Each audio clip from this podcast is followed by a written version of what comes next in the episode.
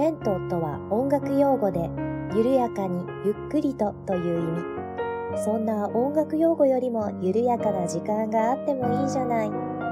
レントよりなおゆっくりと、緩やかに始まります。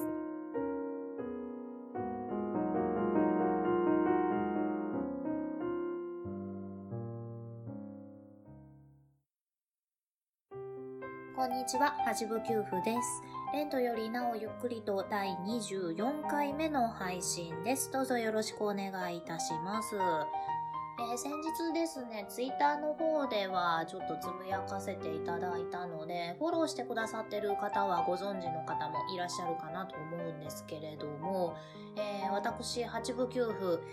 レントよりなおゆっくりとの番外編、レントよりなおゆっくりとアンコールという番組をラジオトークの方で配信する運びとなりました。とりあえずですね、あの、まず第1回目は配信しておりまして、ラジオトークの方ではもう聞けるようになっております。で、えっ、ー、と、何でしたっけ ?RSS 登録をしておいたので、えー、Apple さんの審査が通れば、ポッドキャストの方でも聞けるようになるかなと思います。はい、あの、ポッドキャストの方で聞けるようになったら、また、あの、お知らせをさせていただきますので、はい、あの、もしよければ聞いていただければ大変嬉しいです。こちらのレントよりなおゆっくりとの方では、あの、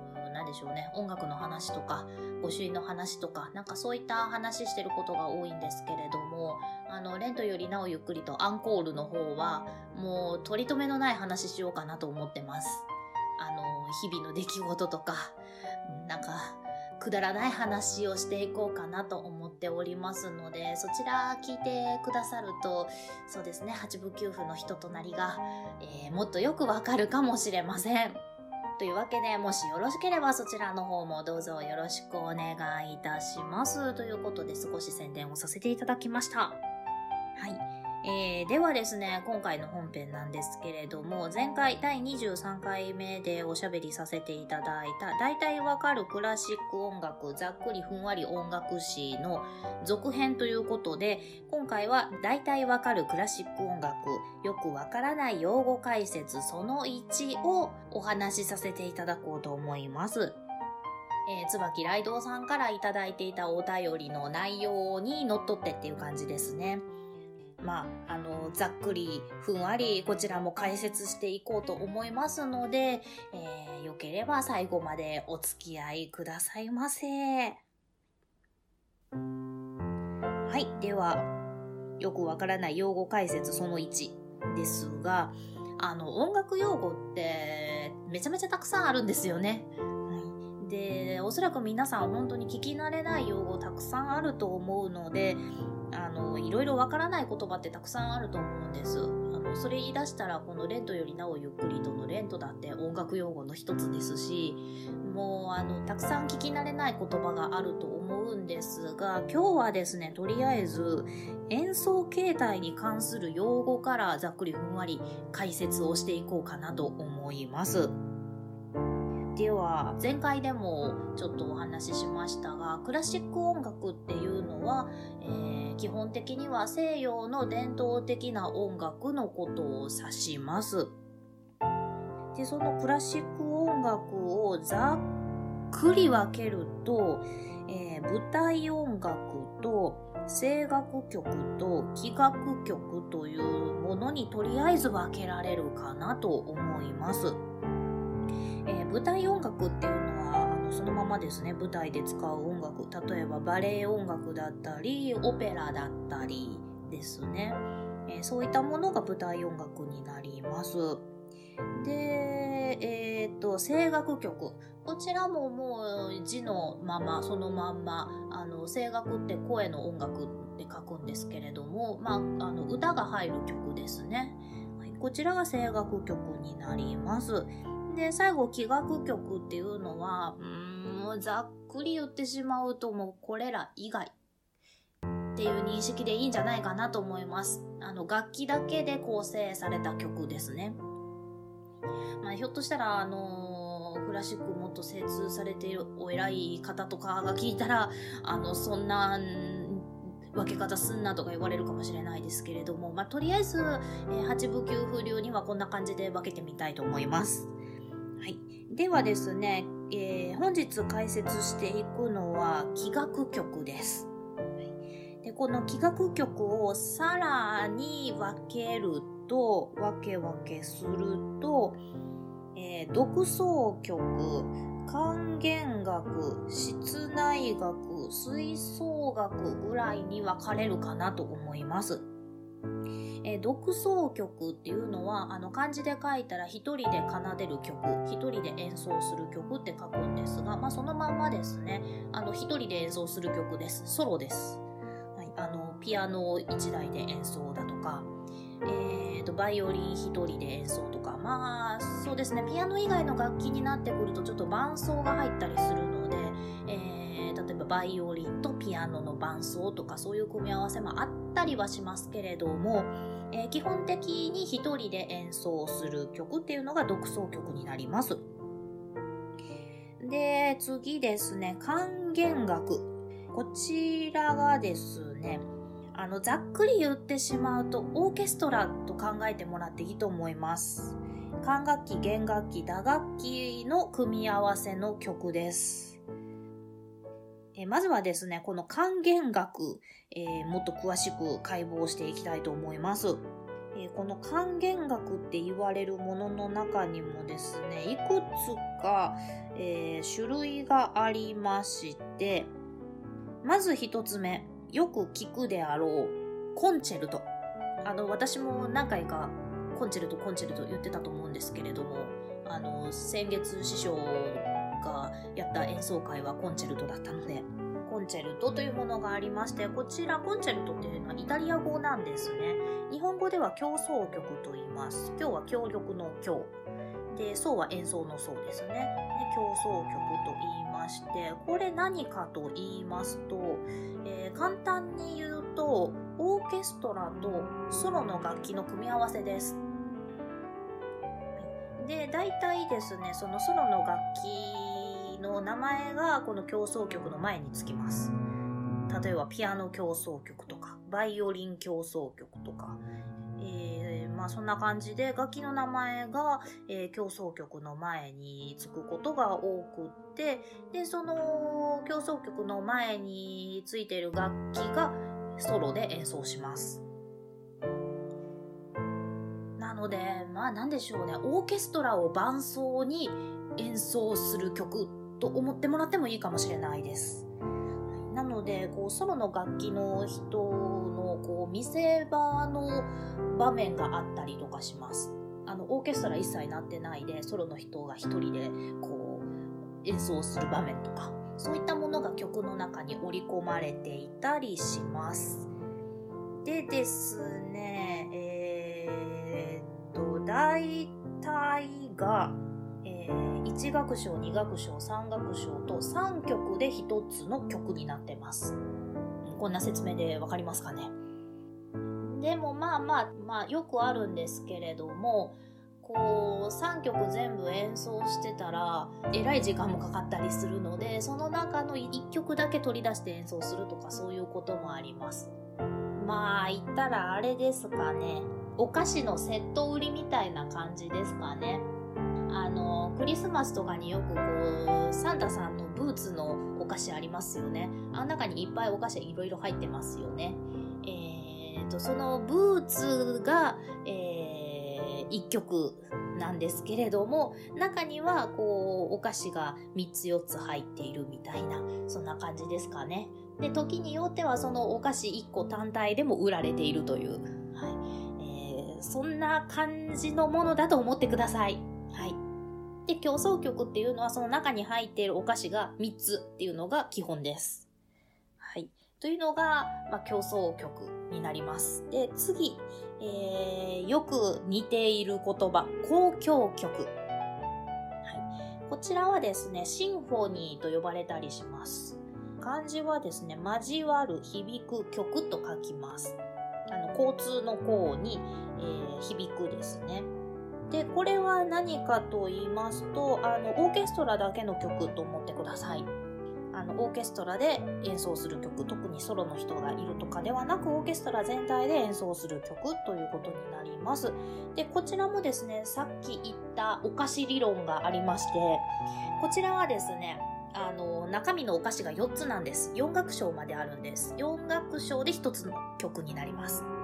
で、もう一つちょっとあの、なんか規則みたいなのがありまして、その4つ入ってる曲のうち1つが、そなた形式と呼ばれる形式のものとされています。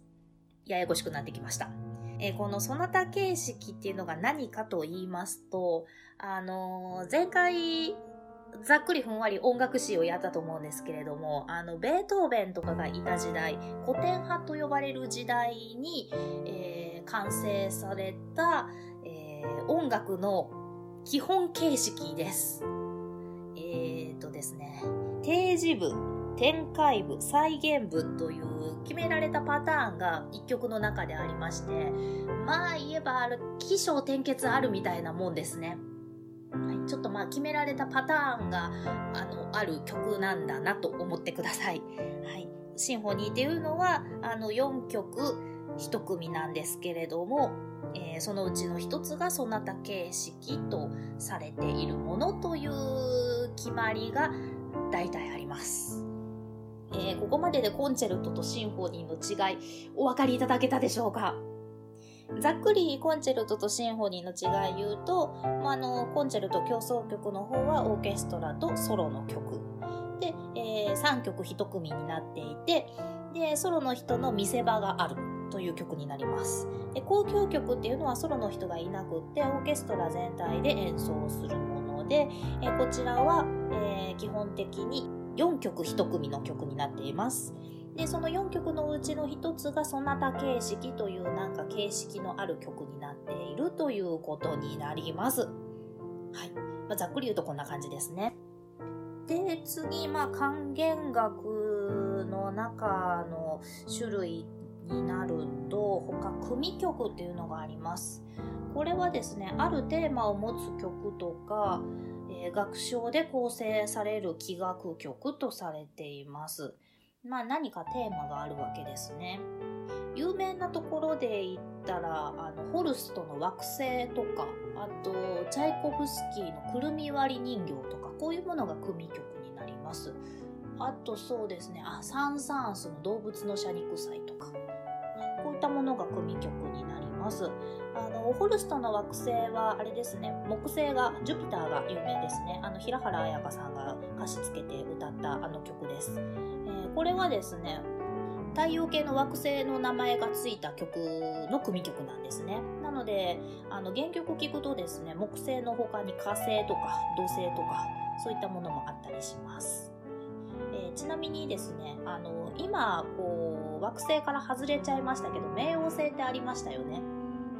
何年か前までありましたよね。ちなみにこの、ホルストの惑星にも冥王星入ってないんですね。でなぜかというと、ホルストが生きていた時代には冥王星発見されてなかったから。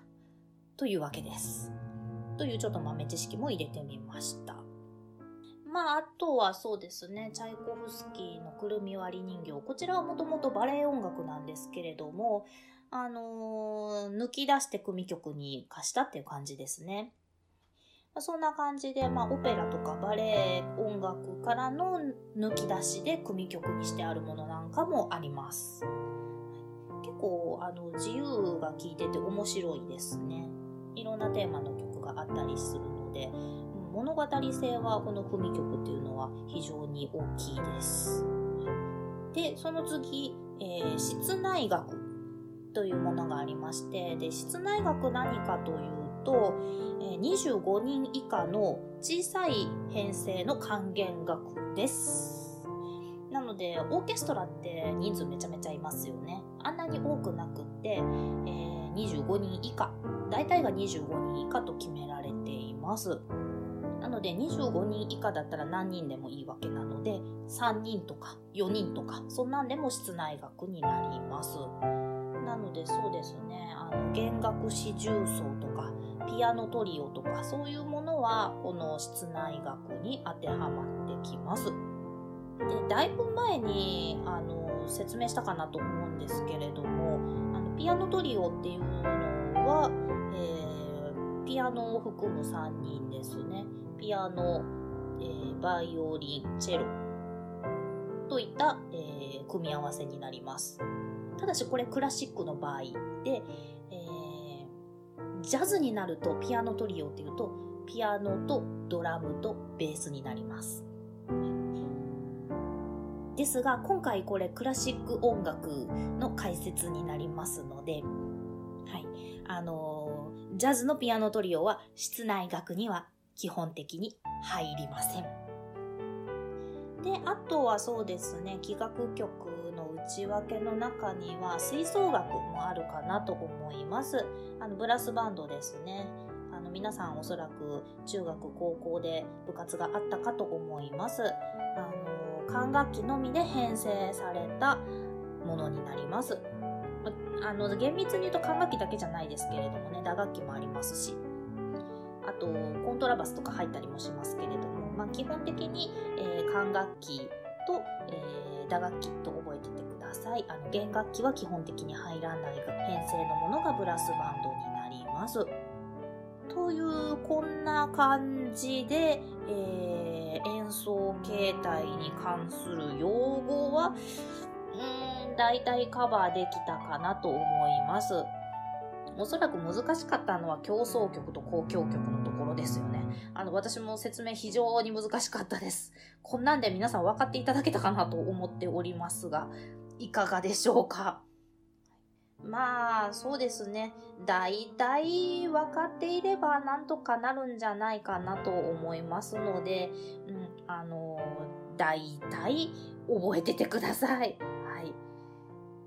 あれですね、競争曲はソロの人とオーケストラが協力するから競争曲かなと思います。で、交響曲っていうのは響きが交わるからオーケストラで一斉に演奏するもんだと思ってていただければ、うん、あの十分かなと思いますので、えー、もしこうなんかあの街中でこういった文字を見かけたらなんとなく思い出していただければと思います。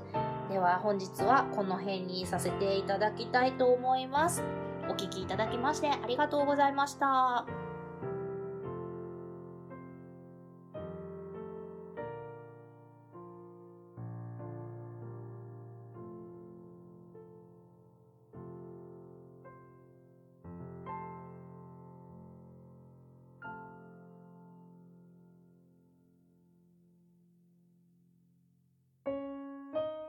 この番組では皆様からのお便りを募集しております。メールアドレスは、レントゆっくり、アットマーク、gmail.com、lento.yukkuri、アットマーク、gmail.com です。ツイッターは、アットマーク、レンクリでやっております。ハッシュタグは、ハッシュタグ、レンクリ。レンはカタカナ、クリはひらがなです。お便り、ツイート、DM などをいただけると、八部九夫は小躍りをして喜びます。どうぞよろしくお願いいたします。では、次回またお会いしましょう。ごきげんよう。